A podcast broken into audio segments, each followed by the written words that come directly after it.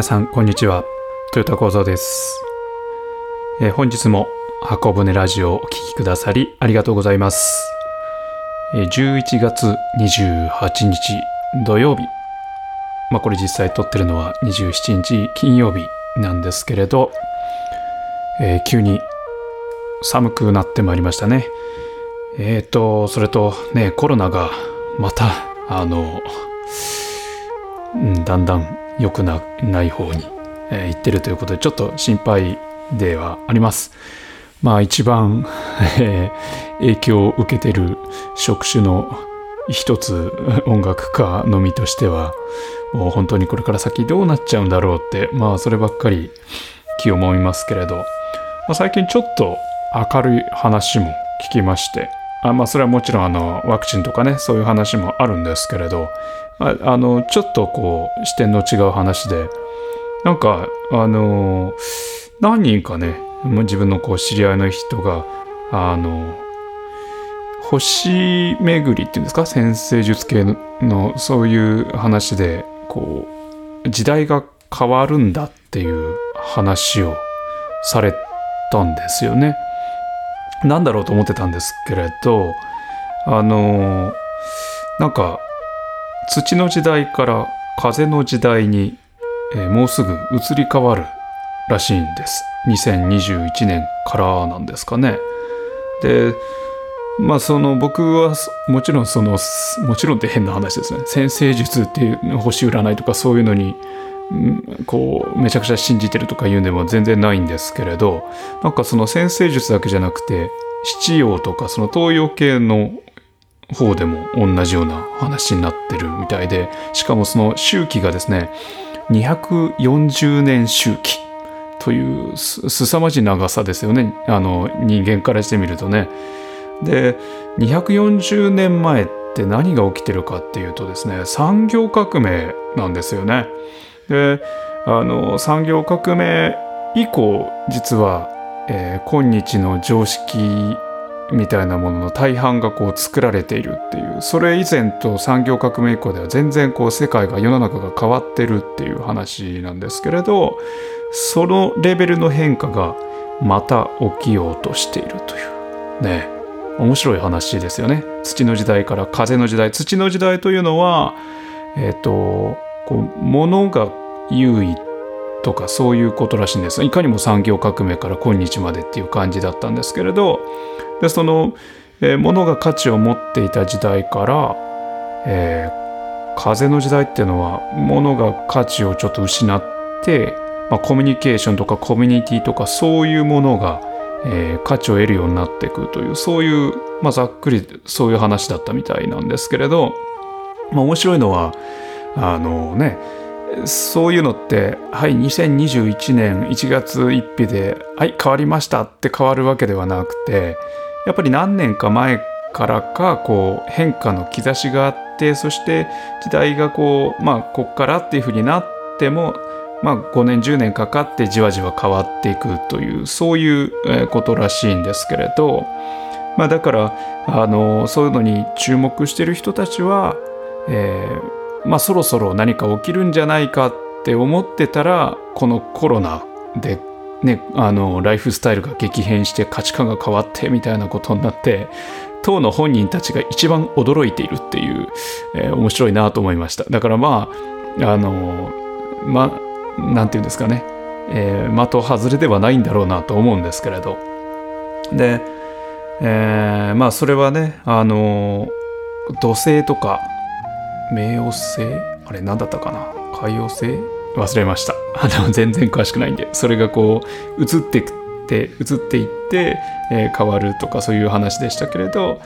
まあ少なくとも、あの、今こういう状態がずっと続くんではなくて、えー、新たな時代に移っていくからこういうこう、まあ、変化があってそしてまた新しい世界になっていく新しい価値観が出てくるっていうそういう話なんですね。まあ思えばあのー、ね僕がここ数年というかあのシフトしてきてるそのミニマルなライフスタイルっていうのもなんかまあ世の中の流行りになってますけれど言ってみたらそのものが価値をねあの持っていた時代から移り変わっていくその、ま、前兆というか兆しというかもうその変化が出始めてその影響を受けて、まあ、こうしてねものから、えー、解き放たれようとしているのかなというふうに妙にこうしっくりきたところがあります。まあ、というわけでどういうふうなね、えー、世の中になっていくのかまああの暗い話だけではなくて何か面白いことになっていくんじゃないかなと期待したいところです。あと最近もう一つあの僕面白いなと思った本ですかね。あのまあ僕ブログとかでもよく、えーまあ、タスクマネージメント系の、え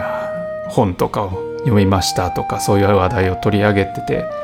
あのやれ何分やってえー、スパッと休憩入れてとか結局こう合ったり合わなかったり挫折したり、えー、いろいろやっております。まああのー、ねえー、このポッドキャストが結構頻繁に、えー、締め切りを過ぎて翌日翌々日に公開しているところを見てもあの全然うまくいってないんだろうなということは、えー、皆さんよく、えー、ご存知かと思うんですけれど、えー、そんな中で最近読んだ本がちょっと面白くてですね、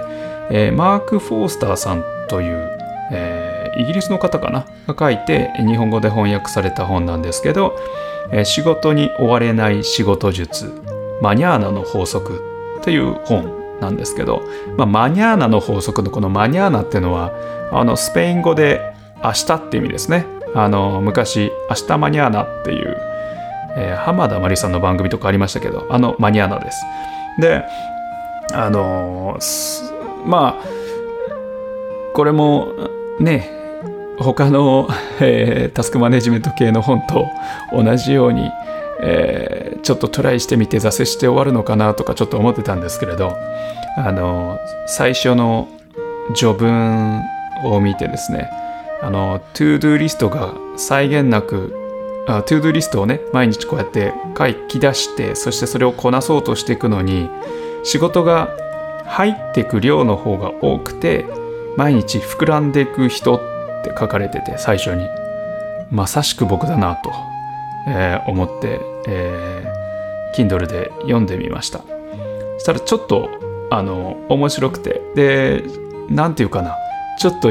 緩めなんだけれど力のある本っていうんですかね。でしかも他の多分タスクマネジメントとそんなにバッティングしないしそんなに過激なことも言わないんですよ。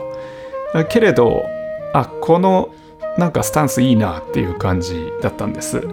でどういう話かっていうとまあ一歩目をまず小さくしていくっていうまあそういうのはねよくありますよね。で2歩目は明日に回そうっていう。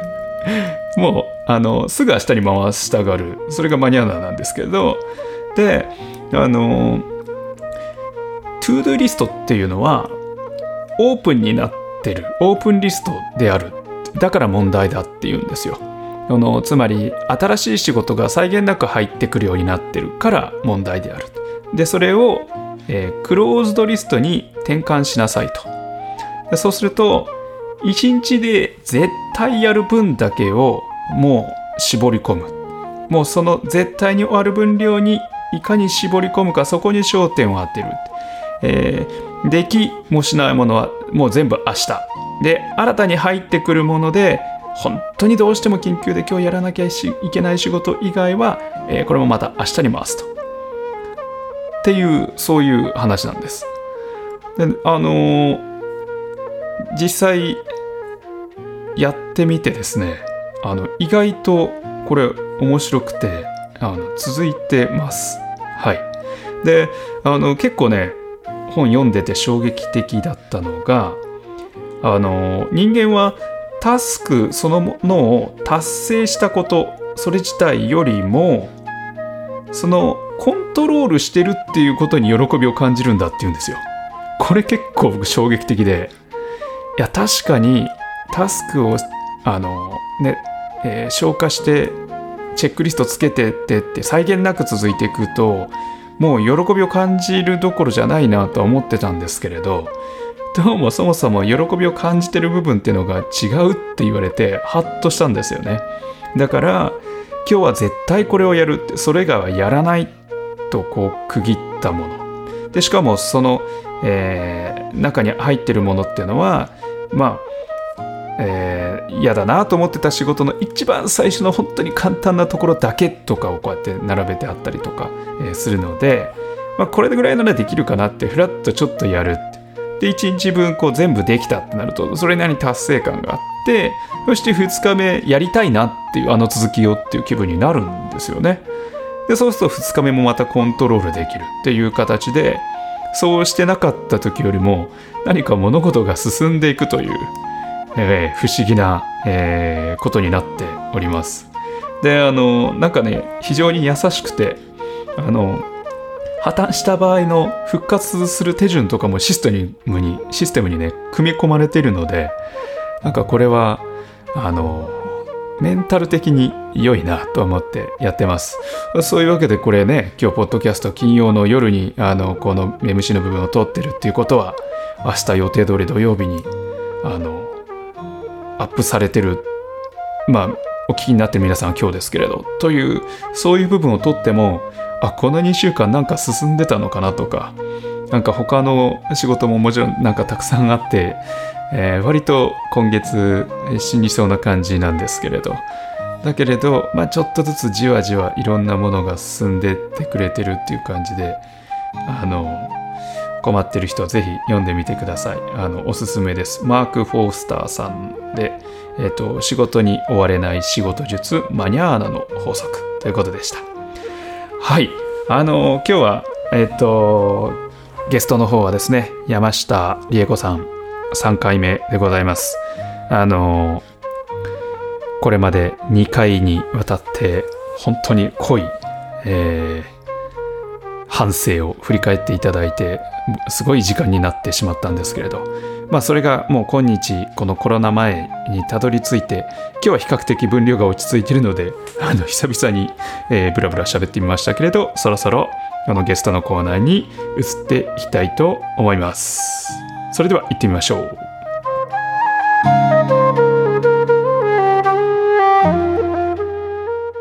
前回前々回に引き続き、えーゲストは、えー日本のアイリッシュ、まあ、セットダンスのまあなんていうんですかね。初代伝道師と言っていいんですかね、えー山下理恵子さんです。よろしくお願いしおます。願いします。はい、えー前回、えーようやくえっ、とそうですね。CC, ジャパンがフェーレを開催してっていう、そしてコロナ前までたどり着いたはいというところで、はい。えー終わりましたけれど、えーやはりコロナ大打撃ですよねそうですね。本当にえっと3月ぐらいからでしょうか3ね。月ですかね全くいわゆる対面のイベントができなくなったので。そうですよね、はえー2月に、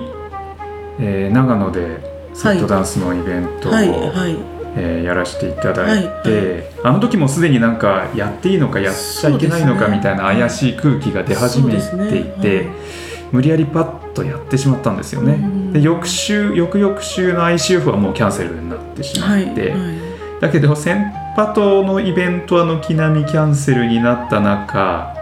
えー当日六本木のパブで経理を無理やりやったというのが最後かなっていう感じですよね。あの私はあのその I Love アイルランドフェスティバルの実行委員でもあるんですはいけれども、はいはいはい。やっぱりその2月の末ぐらいに何度も何度も話し合ってどうしようかとかね。スポンサーさんに対してどう場所代もんある程度なるっていうので話し合いながら結局やっぱりその2月の末ぐらいに、まあ、結局キャンセルっていうことが決まったので、はい。場所代っていうのは誰かまあ、ったり、100%ではないんですけど、まあ、ただ発注してしまったものとかがやっぱりああのいろいろブース組んだりするのあーそうですね。あるのでっていうことで。うん。まあ、あのそれはあとスポンサーさんもせっかく見つけてきたスポンサーさんに対してどうなんだろうっていうのがあったんですけれども、はい。まあもうそういう状況ではなくなってきたのでそうですね、はいはそれ以降っていうのは、えー CC 中野 CC ジャパン中野クラスっていうのも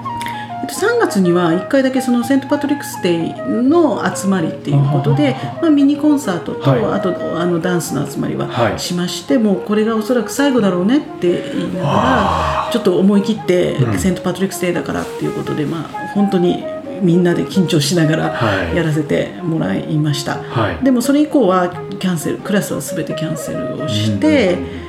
でまああの4月に入ってからはえこれだけだとちょっとまあこのままだと何もできないので、まあ、オンラインでなんかしていこうっていうようなですね、えー話し合いが、ははいい始まりました。はいそれもリモートで話し合いされてってことですよね、そうですね。あのズームをけ年間契約して、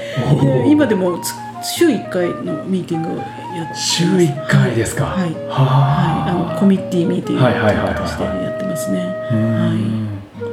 えっ、とししそれを実際オンラインの活動が実施されたのは4月？4月のさ真ん中ぐらいだと思うんですけど、まあ、最初にもともかく、まあ、誰かできる人ってことなので、はい。あの私の方であのアイルランドアイリッシュダンスの歴史っていうはい。話をさせてもらって、えーまあ、その間にいろんな人を見つけて、はい。あの音楽と、まあ、ダンスの、まあ、レクチャーだったりトークだったり、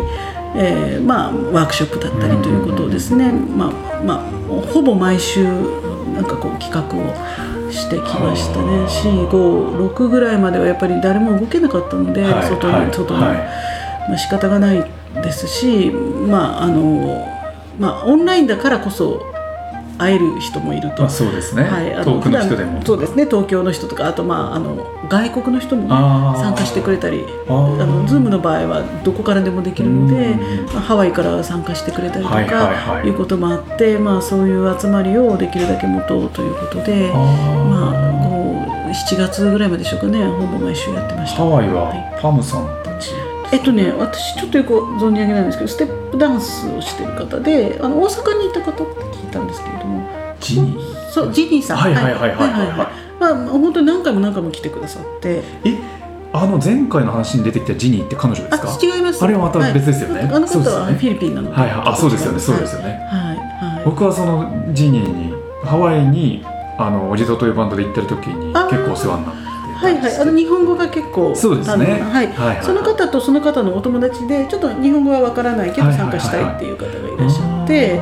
でだからこうなんかこう横であのチャットで翻訳をできる人が打ちながらなんかやる感じでコミュニケーションを取るっていう感じですね。はいそれはなんていうんですか？どういう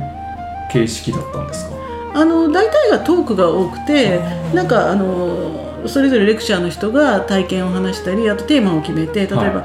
ダンスだったら、まあ、ゴールウェイセット VS クリアセットとか そういうこうセット特集とか、はい。あと名人を語るとか。ああとまあ音楽だったら音楽はむしろもう特化したもので、うん。あの今年はあのハープの大きな、あのアニバーサリーあのあのタタなんだろオケロラ。のアニバーサリーだったのでなんかまずハープはやりたいなと思って、それでハープのお話をしてもらったりとかそれぞれ楽器とかあとあの畑尾さんというはいはいはい。方にこの音楽の例えばリードとかジグゾーといったそういうシリーズのレクチャーをやってもらったりとかしました。で普段お目にかからないというか存じ上げない方も入って特に音楽の場合入ってくれてはいはあのすごくいい機会だったなっていうなるほど。ふうに思います。はい。い結構毎毎週人数としては？そうですね。特に音楽のそういうあのハープだとかあとその肌尾さんの,、はいはい。あの音楽シリーズとかは70人とかすごい人数ですね。はい。はい。なんかこうこんなに興味があのあ高まってるんだなっていうの逆に私の方が驚いたんですけれども。それはもともとやってらっしゃらない方の方が多いんですか？どうなんでしょうね。そこまでの分析はできていないんですけれども、まあでもあのハープの場合はあの CC ジャパンでに属していなくてもいろいろなグループがあると思うので,、そこら辺でいろいろと習ってる方とか実際にあの活動されてる方がいらっしゃるのかなというふうに思います。でそれが456月い、7まあ今もやってるんですけどね。音楽は今もう対面は始まっていなくてずっとあの今日も含めてあのオンラインで月はいはい1ぐらいのペースで今はやってるんですけれども、あそうか。今日町田はい、監町田さん。はいはい。はい、そういう感じでやっていてダンスはえっ、とあれいつだっけ？8月からかな？うん一応対面に戻しはいてます。それはソロのステップダンス？えっと、ステップダンスから始めてシャンノースそして、えっと、8月からか。8月からはセットダンスパートナーなしという これがね、はい。面白いですよね組まずにエアーでということで、ですね。はい、はい。パートナーに頼らずに踊らなきゃいけないという。人数もやっぱり制限あの制限ですね。あの中野サンプラザそれからそこ30人ぐらいのうん容量だと思うんですけど半分ってことで、まあ、15人16人ぐらいですね。はいはいはい、はい、一応事前予約制度はいでであの当日来たら熱を測ってうん。で熱がなかったら OK でまあ,、あの15分に1回ぐらい換気をしてあと手洗いあと消毒液を必ず用意してという感じで徹底させてあとみんな離れてねと。そうですよね。踊る時その特にステップダンスの時でもまあ1メートル離れてっていうことをあの椅子もこう座る時に離してますし、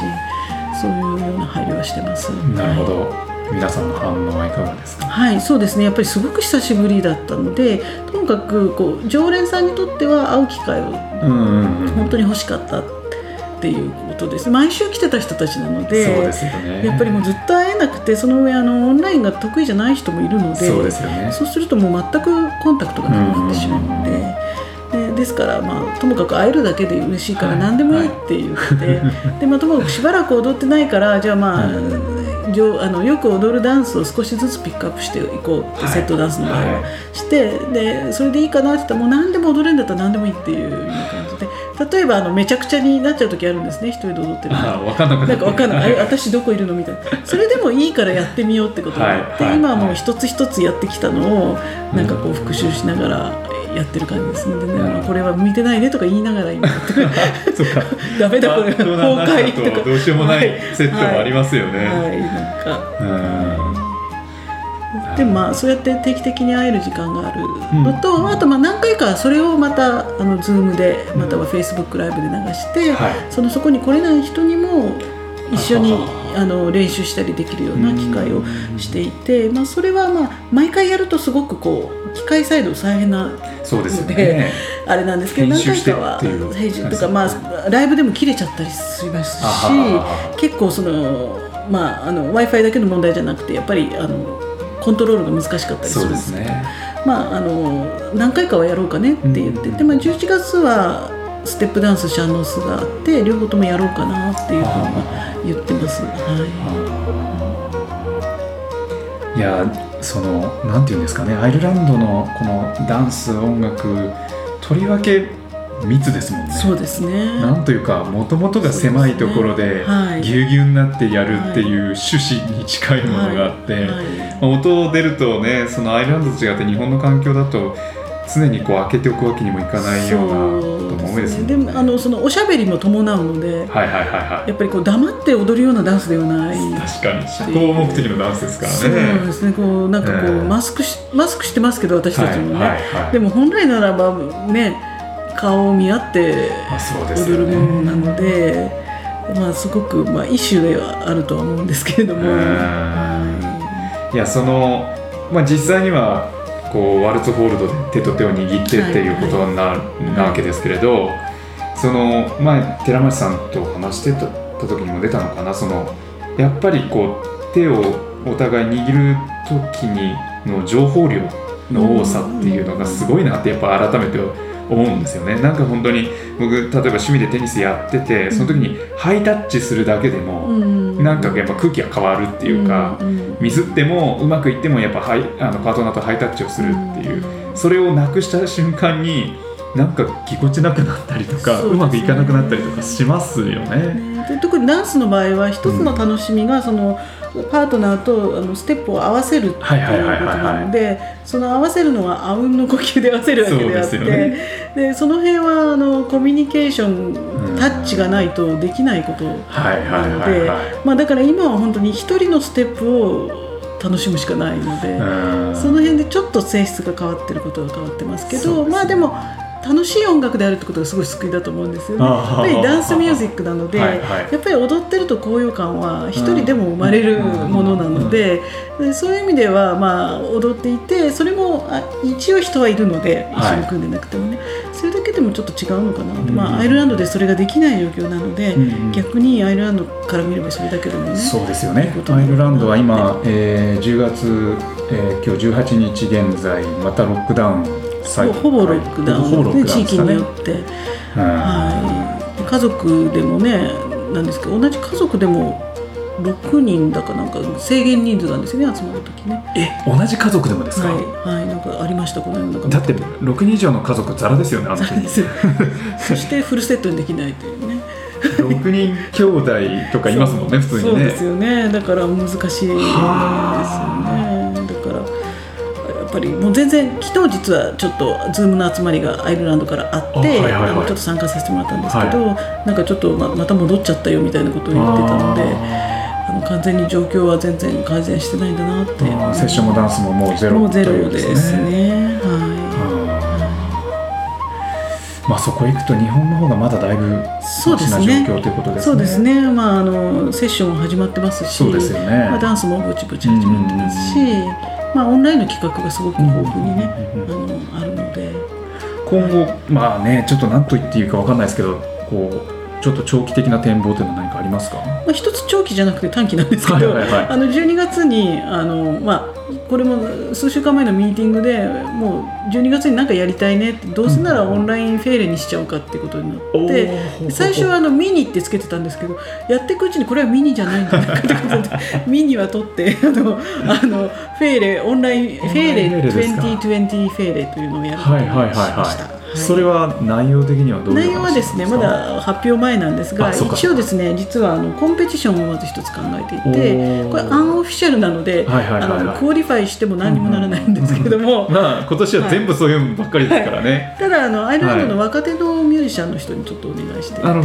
あの音楽の、まあ、デュオソロデュオあのトリオだけということで、あのビデオ審査をする予定です。あじゃあア adjudicate してもらってそうですね、そうですね。またあのいつもシーンに来てもらってやってます。けど、また違う人に見てもらうことで、うんまああの違うあのパースペクティブが見えるかもしれないので、いいかなってそうですね。あの6月にアメリカのシカゴであった、はいはい。僕が参加したそのオンライン、はいイーフェラーでしたイーフラーでしたっけね、あれ僕もその録音を送ってっていうので参加したんですけど確かにその審査員がはい。若かったですあねあ、なるほど。僕がその2009年か 10, 10年かそれぐらいにその2ヶ月半滞在してた時にえっ、と、えーなんだっけメヘルっていうはい。あのティーンエイジャーのトップの子たちが1週間集まってリムリックでやる、ギャリー・シャノンが主催してる、えーサマースクールが特殊なサマースクールがあってまあなんかオーケストラとか作曲のクラスとかもう朝から晩までギチギチに全寮制の学校でみたいなやつなんですけどそこで一緒だった子とかがアジャアジャケータ審査員やってたりとかすごい若手ですね若いですね。だから僕より平気で10以上、うん、15ぐらい若い子がだから今に245とかそれぐらいの子が。パイプの子が審査員やってましたねフルートとかボイスとかね。うん。まあ、それを一つやるのとあとは、まああのまあ、ワークショップって言ってもガチガチのワークショップはなかなかできないんですけれども、まあ、あのいつも来てくれてるオシンとサマンサが参加してくれるってことなので、うん。オシンには今回はあのケイリーバンドの音楽についてっていうのを考えてましてでサマンサはダンスではなくですねあの伴奏についてというのを話してもらうつもりです。なるほど。ははい、それからあのマイキヨシっていう人。い。はいはいはい。東京在住のフはい。ィドル奏者ですね。呼ぶのと、はい。えーそれから、えー、とモーリンさんっていう方がいるんですけれども、去年来てくれたのかな？モーリン、ねモーリンファミリー。ね。はい。はいはいが今回はですねアイルランド語と歌というのであのみんなで楽しく初心者でもはい OK のアイルランド語を学んで最後アイルランド語の歌を歌いましょうというのをやってくれます。それからダンスではあのエドウィーナ・えー楽器というシャンノスのすごく大家がいてーその人がアイルランドから参加してくれることになっていてダンスは実はこれだけなんですけれども、はいはいシャンノスのあの本当に普通だったらものすごくあの大変なかなか取れないコースをちょっとあの、まあ、有料なんですけれども、はい。やらせていただこうかなと。そしてさらにですね、はい。なんとなんと畑尾さんと豊田さんも出ていただけると。あれはその枠組みなんですね。おりまして、初めて。それも何かスローエアという、はいはいはいはいはい非常にあの特特殊というのはあれですけど特殊なかなかない分野で確かに。はいあのはい。お話ししていただけていただいて、はい。というわけであの世界各地の大物が揃ったぞみたいな。なるほど、そんな大物に肩を並べてはい一緒にやらせていただいて、まだ何にもあの宣伝が始まってないんですけれども、はいはいはいはい。今ちょっと素材を作っているところであの近日中に発表あれされていつです12月のトヨタさんは確か1週目一週目だったうですね。気がします。12月の6日のはい昼間のそうです。1週目です。はい。はという感じで、まあ、12月は、まあ、せめて今年何もできなかったので、まあ、オンラインですがそういうことはやろうかなと、これもう56で今のはい、あのただ一一部2週目にずれるかなと思います。ただその辺またあのケルティッククリスマスとかいろいろイベントさんがあるのでちょっと調整しながらケルティッククリスマスは今年あれですよね。オンライン。になっちゃいましたもんね、はい。はいそれが二週目なんですねね。なるほどね。は、はいまあ今年はそんなところですね。はい。でもねやっぱり何か少しでも長期的な楽しみがそうですね。みんな思ってますもんね。はい、はい。であの来年をのフェーレをどうするかも、まあ、ちょっと今話し合い中であちょっとおそらくフラーがオンラインになるのでですのでそうですね。あのフェーレをどのただ日本はちょっとアイルランドと事情が違うので、はい。おしんは来れるのなら来たいと言っているので ですのでまああの様子をちょっと考えながらね。もしかして日本は対面も OK かもしれない。知れない。はい、そ不こは思議なことになりそうですね。ちょっとこうねじれというか。そうなんかこうあまりにもヨーロッパと事情が違うので何とも話をねえなんでここまでこう、は開いてきてるのかいはい。まだによくわかりませんけれど。まあでもなんとか明るい材料がといそううとですころですね。ね。まあ、何月から普通になるかはわからないんですけれども、はまあいつかは同じような去年やってたようない、はい感じに持っていけたらいいかなって。ね。今はい経理もねはい。もうまず場所からの制限でもうどうしようもないっていう感じになってますよね。かん換気をね、うんすること自体とても難しいでしょうし。うんやっぱりこう人数制限が重くのしかかりますよね。なんかねそういう集まりが少ないとこう新しい人が入ってここにね来にくいっていうのがやっぱり一つ課題だ、うんそうあのやっぱり本当に好きな人はまあこうやってオンラインで続けはいて興味をキープし続けて。なんとか戻ってくれるとは思うんですけど新しい人もやっぱり増やしたいなって思うとなかなかその機会っていうのは、うんまあ、どこの団体も同じだと思うんですけど難しいかなって。まあ、特にねあの学生さんたちが今大変なんだろうなと思いますね。学校も行けませんからね。そうそうアイリッシュのサークルがこうこれだけ盛り上げてきた中で1年断絶してしまうっていううん。新しい子たちが入ってこられないとかまあどうなってるのかなっていうね。ね。山下さんの娘さんもそうですね。サークルではい。活動されてる、もうほとんどでもね、あの東大も入校禁止ですし、はい。ちょっと難しい。新入生自体に声をかける機会もないというね状況なので、はい。はい。こういう時はあのアイルランドだといわゆる CC とか子供の頃からやってる子がいて。うん。そういう子たちが続けてるのでやっぱり本当に本当は日本も子供の頃からっていそうですうね。ねのができたら本当にいいのになそれはね本当にそう思います。小さい頃に受けた刺激がいかに大きいかっていうのは結構まあそのねワークショップとかではもちろんなんですけれど、うん。あの今その大学でサークルを引っ張ってるような子たちが小学校の頃に僕は芸術鑑賞会で演奏したのを見たとかっていう子がねゴロゴロいるんですよ。でやっぱそういう刺激ながなんかこうん。うちょっとでもあるとうん全然やっぱりあの興味の方向が違ってくるんだなっていうのがあってうん。まあ小さい子にアプローチするうん。のは大事だなっていうふうに最近特に思ってますはいね。はい、そういう機会があればはい。本当に学校とかにもアプローチできるのであれば、一番いいんじゃないかなってそうですね。はい思います。ははい。えっ、と、まあ、なかなかね、その、長期といってもすぐ目の前ぐらいまでしか想定ができない状況なんですけれど、い、はい、今現在、あの、山下さんご自身は、えっ、と、大学の先生をやってそうですね、まあ、いろんなところで教えてるという非常勤という立場ですけあど何校か大学で、まあ、え英語を中心に教えています。ははははは。もうほぼリモートっていうこといえっですと私の行ってる大学は100%リモートです。100%リモート。はいはいやっぱり大変ですか？あの前期の時はもうもうすごく大変だったんですけれども、は学生も緊張感があって新しいことで、はい。私も緊張感があったんですけど後期になってちょっと緊張感がほぐれたかなと。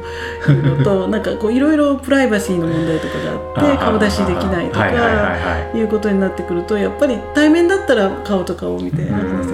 そこができないのがただ私がなんか暗闇に向かって叫んでるみたいな感じになんかなってしまうのでちょっと時々虚しさを感じることが ありますね。はい。それってまあそうですね。動画配信とかこのポッドキャストとかやっててもそうですもんね。そうですね、うんなんか私は全部リアルタイムなんですね。はいはいはい。それでもリアクションないってことそうですね。いいるのかなって。それってあのあれですか？CC のその、えーワオンラインのワークショップとかもあの話す時はあの結局あの一方的。あの誰かレクチャラーが話してる時は一方的にやっぱりしないと、容量が多くなるのでね。みんな閉じてますけどその後はみんな顔出しをしできる人はしてあの話したり質問したりとかしてます。なんですね。あとあのブレイクアウトルームって言って部屋に分けてああのー小グループで話してもらったりとかいうこともまあできるのでうん。可能性は多いと思うんですけど最初はみんな面白がってたんですけれどもまああのだんだんもう億劫になってきて、はいはいはい。化粧もしてないしとか、はいはいはい。はいずっと顔出ししない人とかやっぱりいるのでそうなってくるとメメディアとしてどうなのかなっていうのまあはありますね。ね。もともとが苦手な人っていうのもねそうですね。いらっしゃるでしょうし、うん。そのオンライン配信疲れみたいなそうですね。いうのもね、はい。いい加減出てきておかしくない時期というか、はい。特に出てきてますよね。うまく組み合わせられるといいいいかなとうん。あのこう、まあ、今の状況が続くならば、うまくこう対面と組み合わせながらやっていけるのと一番いいのかなと。ずっと言ってて病気が出てポンとうん。ダメになるよりは、うん。うん。うん。まあちょっと恐る恐るやるのがいいのかなって思います。なるほど。はい。はい、あのこれまで、まあ、冒頭にもお話ししたようにこう何冊も本を書かれてはい。ましたけど、あれは、えー、とどういうタイミングでこうやっぱり普通に仕事をしながら合間に書かれてるっていう感じですか？そうですね。あの最初の頃はダンスがの話が多かったんですけれども、あのそうですね。仕事していたのでまあ自分の経験をもとにあの書いたりとかしていた感じです、ね。もともとなんかあの別のキャがあって書き溜めてとか言うんじゃなくてもう最初から本にするためにっていう感じだった？最初はそうでした、はい、ただ書くことにはすごく興味がああってでこれもあの先ほどちょっと出た森保さんからおすすめされてであの出版社の方も森保さんからご紹介いただいた感じですね。はい。はいいやーでもねあの本をちゃんと書くっていうのはすごいなってややっぱ。そうですね、まあ、当当時はでもその今みたいないわゆる SNS とかなかったので本しか手段がなかったはいはいはいはですのででうん。本って結構だからあいすごくたくさんの人が関わってるので、うんあのちょっとわからない書き方したりすると、まあ、出版社の人がこれは書き方わかんないですとか、言ってくださるので逆にすごい勉強になりましたね。なるほどね。はい SNS だと誰もチェックしてくれないので、はい。あの書きっぱなしになってしまう、はい、可能性になってしまう。誰が読んだのかどこへ流れてるのか分からずですもんね。いやでも今年やっぱこういう状況になってそのポッドキャストにしても動画配信にしても文章にしてもやっぱこうアウトプットをせざるを得ないっていう状況になって結構やっぱこうあの大変だなというふうに思いながらやってて、はい。よく仕事をされながら、えーあれだけ書かれてたんだなっていう改めて思いますね。最近のやつはあのどっちかというと編著でアイルランドのなあのな70章、はいはいはい。知るための70章、はい。本当に専門の人たちにお願いしながらやり取りをしてたので逆になんかすごくいろんな専門の人たちの文章が読めて、はい。すごく勉強になって、うんあの同じアイルランドでも見方がやっぱり全然その人によって違うので。そうですね。すごくそういう意味であのいろんな人の観点からものを知るっていうことはすごく勉強になるなって思ってます。確かにそのアイルランドという国はまあ最初ねドイツから始まった時にアイルランドという国がこう全然あのデザイン的にもね あの全然パッとしなくてみたいな話がこうちょこっと出たりとかしてましたけれどまあなんていうかみんな共通して言うのはその人の温かさとかっていうそしてそのなんていうんですかそということは人と一緒にこう活動っていうんですかね、うんうんそういうものを通してなので何が窓口にこうなってアイルランドを興味を持つかによってうん。全然見え方が違う国だなというふうには思いますよね。まあ、スポーツから入る人もいるでしょうし、はいはいはいまあ、去年ラグビーがあったような、はねでまあ、歴史っていうそうですね。もあれば文文学学とかがありますのでそれはそうかなって料理とかもありますしね。そうですね、あん。の B&B とかね。そういうのもはい。あるでしょうし、うんなるほどありがとうございます。最後にじゃああの僕が非常にこう個人的にとかあの全然こういうわざと脱線した話を僕は聞きたがる方なんですけれど、はいまあ、今今日これ、えー収録をですね10月の18日の日曜日に、えー実はこの山下さんのお宅にお邪魔して、えー収録させていただいてるんですけれどもう僕この家に入って、えー入った瞬間にあそうだなそうなんだなっていう感じだったんですけども 物がなくてすっきりして、えーまあミニマリストと言っていいぐらいですよね。なんでしょうかね。はい、これは、えー昔からでなんですよね。あの私どっちかっていうと大雑把な性格だと自分では思っていて、はすごいこだわりがある方ではないんですけあはいれども、はいそれでもなんかこうスイッチが入る時があって あのその時にやっぱりちょっとなんか散らかってたりするともう捨てちゃおうとか結構捨てるの好きなんで捨てるのが好き。はい。であのまあ時に後で後悔することもあるんですけれども。ありますか？はい、あのあれなんであの時捨てたのとか、うんなんかこう新しく買わなきゃいけなくなったりとかどうしてもいう時はあるんですけれども。もう瞬間的にわかりますもんね。あ捨てたなっていう探すところもないみたいな。あ捨てたなとなんか捨てる時は本当エイヤーなので、はい。あんまり考えない。でも捨てるの好きなんです。昔から。そうですね。ああの結構そうかもしれないです、うんうん、逆にあのなんていうんですか？物に執着は？あはあります。ある。はいあります。えー、と買ってしまうとか物を増やしてしまうっていうことは？あありますそれは。あのか増やすっていうよりもあのここれは欲しいなと思ったらすごく考える方なのであだんだん愛着がはいはいはいはいはい。やっぱり買いたい。でもそうですねどうしようとかうん。何度か回って買うのでものすごくそのそれに対する愛着はあるかな、うん捨てられない,、ちっちゃな花瓶でもすごい考えたやつとかはもう、はっきり言って何十年も持ってますし逆になん捨てるようなものは買わない方がいいんじゃないかなって逆に思うあので。ー。はいはいはいだからやっぱり一番後悔するのは一時的にここに物をしまうためにこれを買ったみたいなのが、どうして買ったんだろうとそれだったらここに物をしまわなければいいのにって思う時があって、うんそういうこだわりはありますね。だから古いものは本当何十年も持ってるものがたくさんあります、ねはい、ああのは一人暮らしの時初めて買った和ダンスが欲しくてちっちゃな、はいはい。ほんとちっちゃなこんなんなんですけど、はい。なんかちょっとデパートで高かったんですけれども一人暮らしの記念だと思って買ったのを、それちゃんとアイルランドに持って行って日本に滋賀持ってって今もあります私の家。えー、和ダンスは和ダンスって和ダンスって本当こ,、はいはい。こんなちっちゃいやつですよ、は引き出しついてるやつ。いやタンスじゃないです。もタンスっていうのはなんかちょっと、おタンス小箱みたいな。あそう引き出しみたいなやつですね、ちょっと和風なんですけど、はい。もう古いんですけど。スーツケースに入れて持ってスーツケースにはいらないです、はい、送りました。ねはい、でもやっぱりなんかそうだからもう20代から持ってるので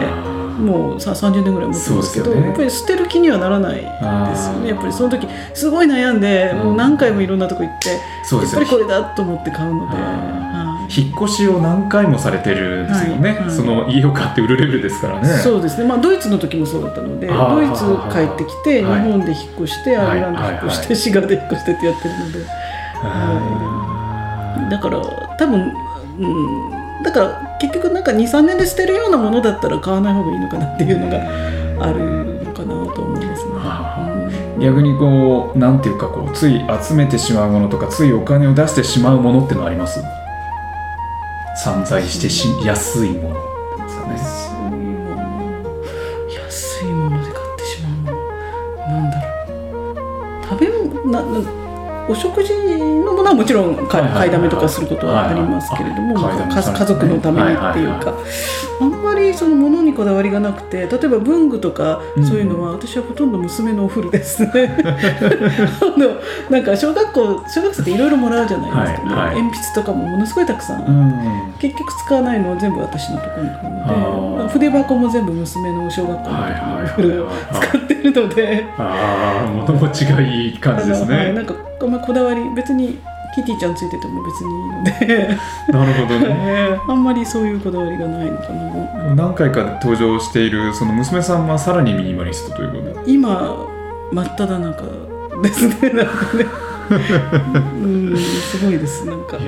全部捨てちゃいました。なんかあそのコロナになってずっと部屋にいるからっていうことではなくてでか？ですなんかその前ぐらい大学になる前に、はい。その子供っぽいものとか文具とかそういうのも全部捨ててでまあ教科書とかもいらなくなるじゃないですか、うんで全部捨ててでも今本棚もいらないんじゃないかって言ってるぐらいなので、えは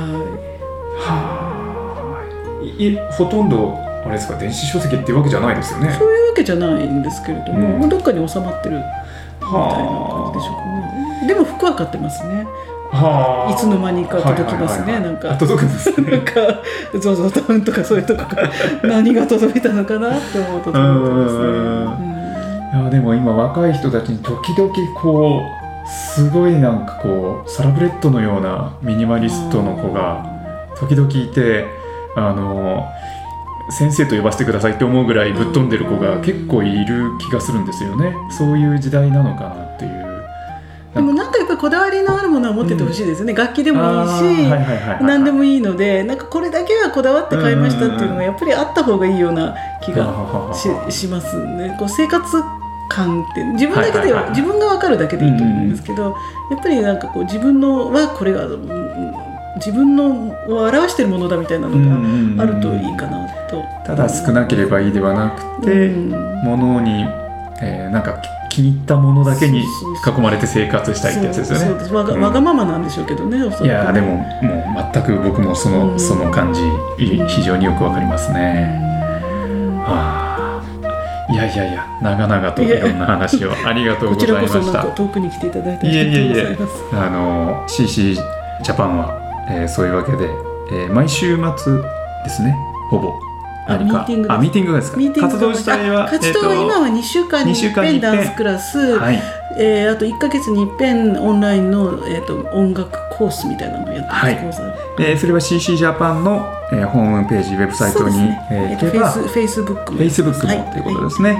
えーご興味おありの方はぜひアクセスしてみてください。そして、お願いします、えー12月の第1週には、えーオンラインフェーレが開催されるということで、イベントがたくさん、えーあるそうですのでそちらもぜひよろしくお願いします。ということで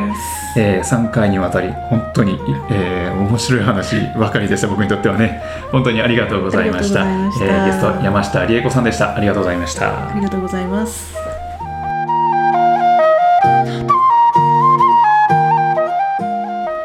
はい、いかがでしたか？えーコロナ以降のね、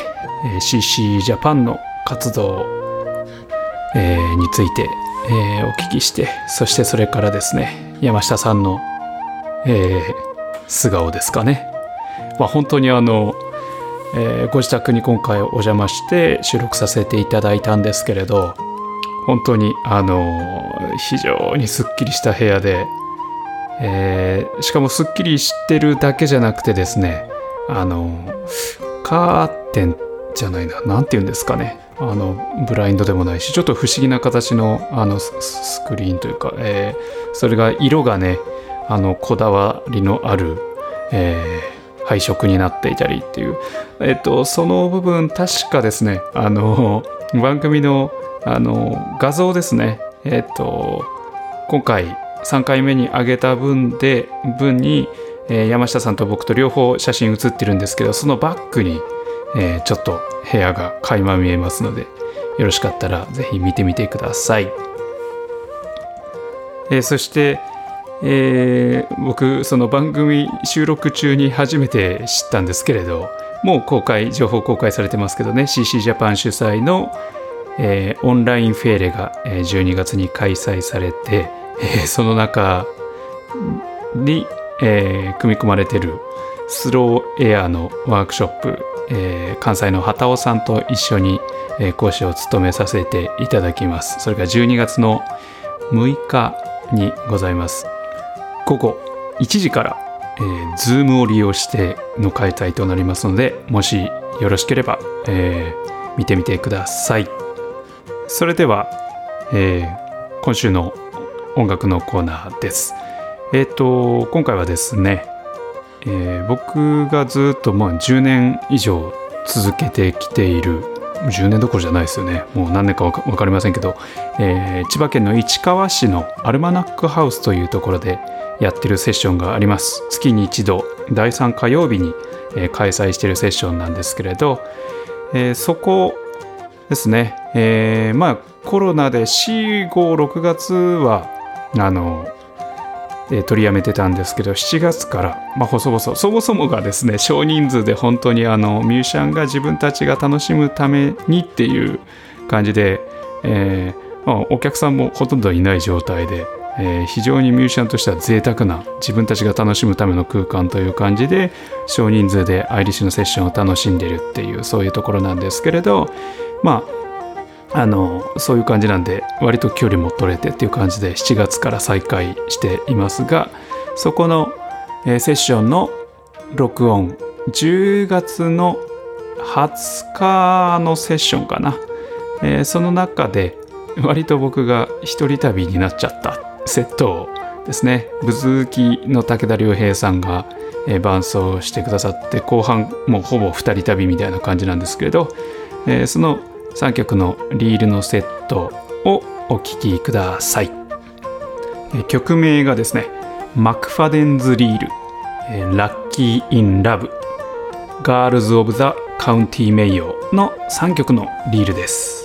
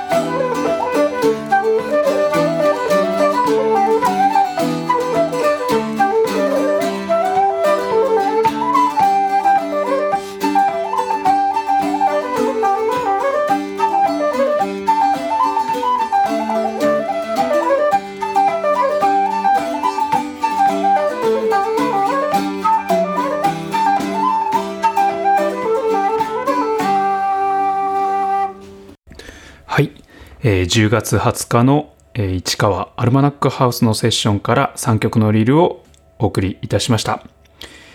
えーでは、えー告知の方ですね、えー12月の5日、幻想異国酒場、えーもう、あのーえっ、と、南青山の方かな？あ、どっちだったかな？えっ、と、まあでも、あの、いずれにしても、え生で見る方はもうすでに売り切れていて、配信の方がございます。えっ、と、今回は歌、竜と、えーフィドル、笛の4人編成で、えー中世の格好をいつも通りして、えー結構ね、今回も攻めてます。バロック系を攻め、かなり難しい曲、ヘンデルとか挑戦します。えーもしよろしかったら、えーご覧になってください。それから12月6日、先ほど、えーお話しいたしました CC ジャパン主催のオンラインフェーレの、スローエアワークショップ講師を担当します。畑尾さんと一緒に、やります、ぜひよろしくお願いします。それから12月8日のお地蔵のライブ、えー南落合南長崎のユーラシアンのライブですね。えーこれ夕方夜の部、え2つ2部分かれて入れ替え制で、えやってます。えっとですね。あと夕方の部が2席。夜の部がキャンセルが出て1人分1席分だけ空いております、えーそれから12月の12日ですね、えーワールドミュージックチャンネルというこのジベカっていうねえっ、とガムラン系の NPO だと思うんですけれど、えーそちらが主催される、えージベカの世界音楽機構の、えーボリューム2ということでアイルランドの音楽、えーということになってます、えー出演が、えーギターのお地蔵の長尾浩二君とフィドル、えートヨタ系リバンドでもおなじみの沼下、えーまりかちゃん。そして自分の3人で出演いたします、えー14時開始なんですけど YouTube で無料生配信があるということで、えーもしよろしければご覧になってください。そして、えー12月13日、えケルティッククリスマスのオンラインかな？あ1213両方ですね。えっ、と多分5時からなんですけれどこれも無料で、えー配信になってますがあのそこ、えーアイルランド、えーアアメリカからもですけれどアメリカカナダからもですけどそうそうたるメンバーが、えーオンラインのライブをやる、えーその一番最後フィナーレかな、えーのところにちょこっと、えー日本代表として、出演させていただいております、えーよろしければご覧ください。ということで、えー今回はこの辺で、えー締めくくりたいと思います、えー番組では、えー皆様からのお便り、えーリクエストお待ちしております。えっ、と番、えートヨタ構造の公式、えーん？LINE 公式アカウントから、えーぜひお寄せください、えーそれでは、えー次回はですね12月の何日ですか？12月の、えー12日土曜日に、えーこのさっきのあれですねジベカのワールドミュージックチャンネルの日だと思いますがその日に公開できるのかな？12月上旬なんかすごいことになってますよね。まあでもあのラニャララニアナじゃないな。マニアナの法則でなんとかこなして12月12日にまた公開できたらなと思っております、えーぜひよろしくお願いします、えーでは、えー本日もありがとうございました、えーお相手は豊田幸三でした。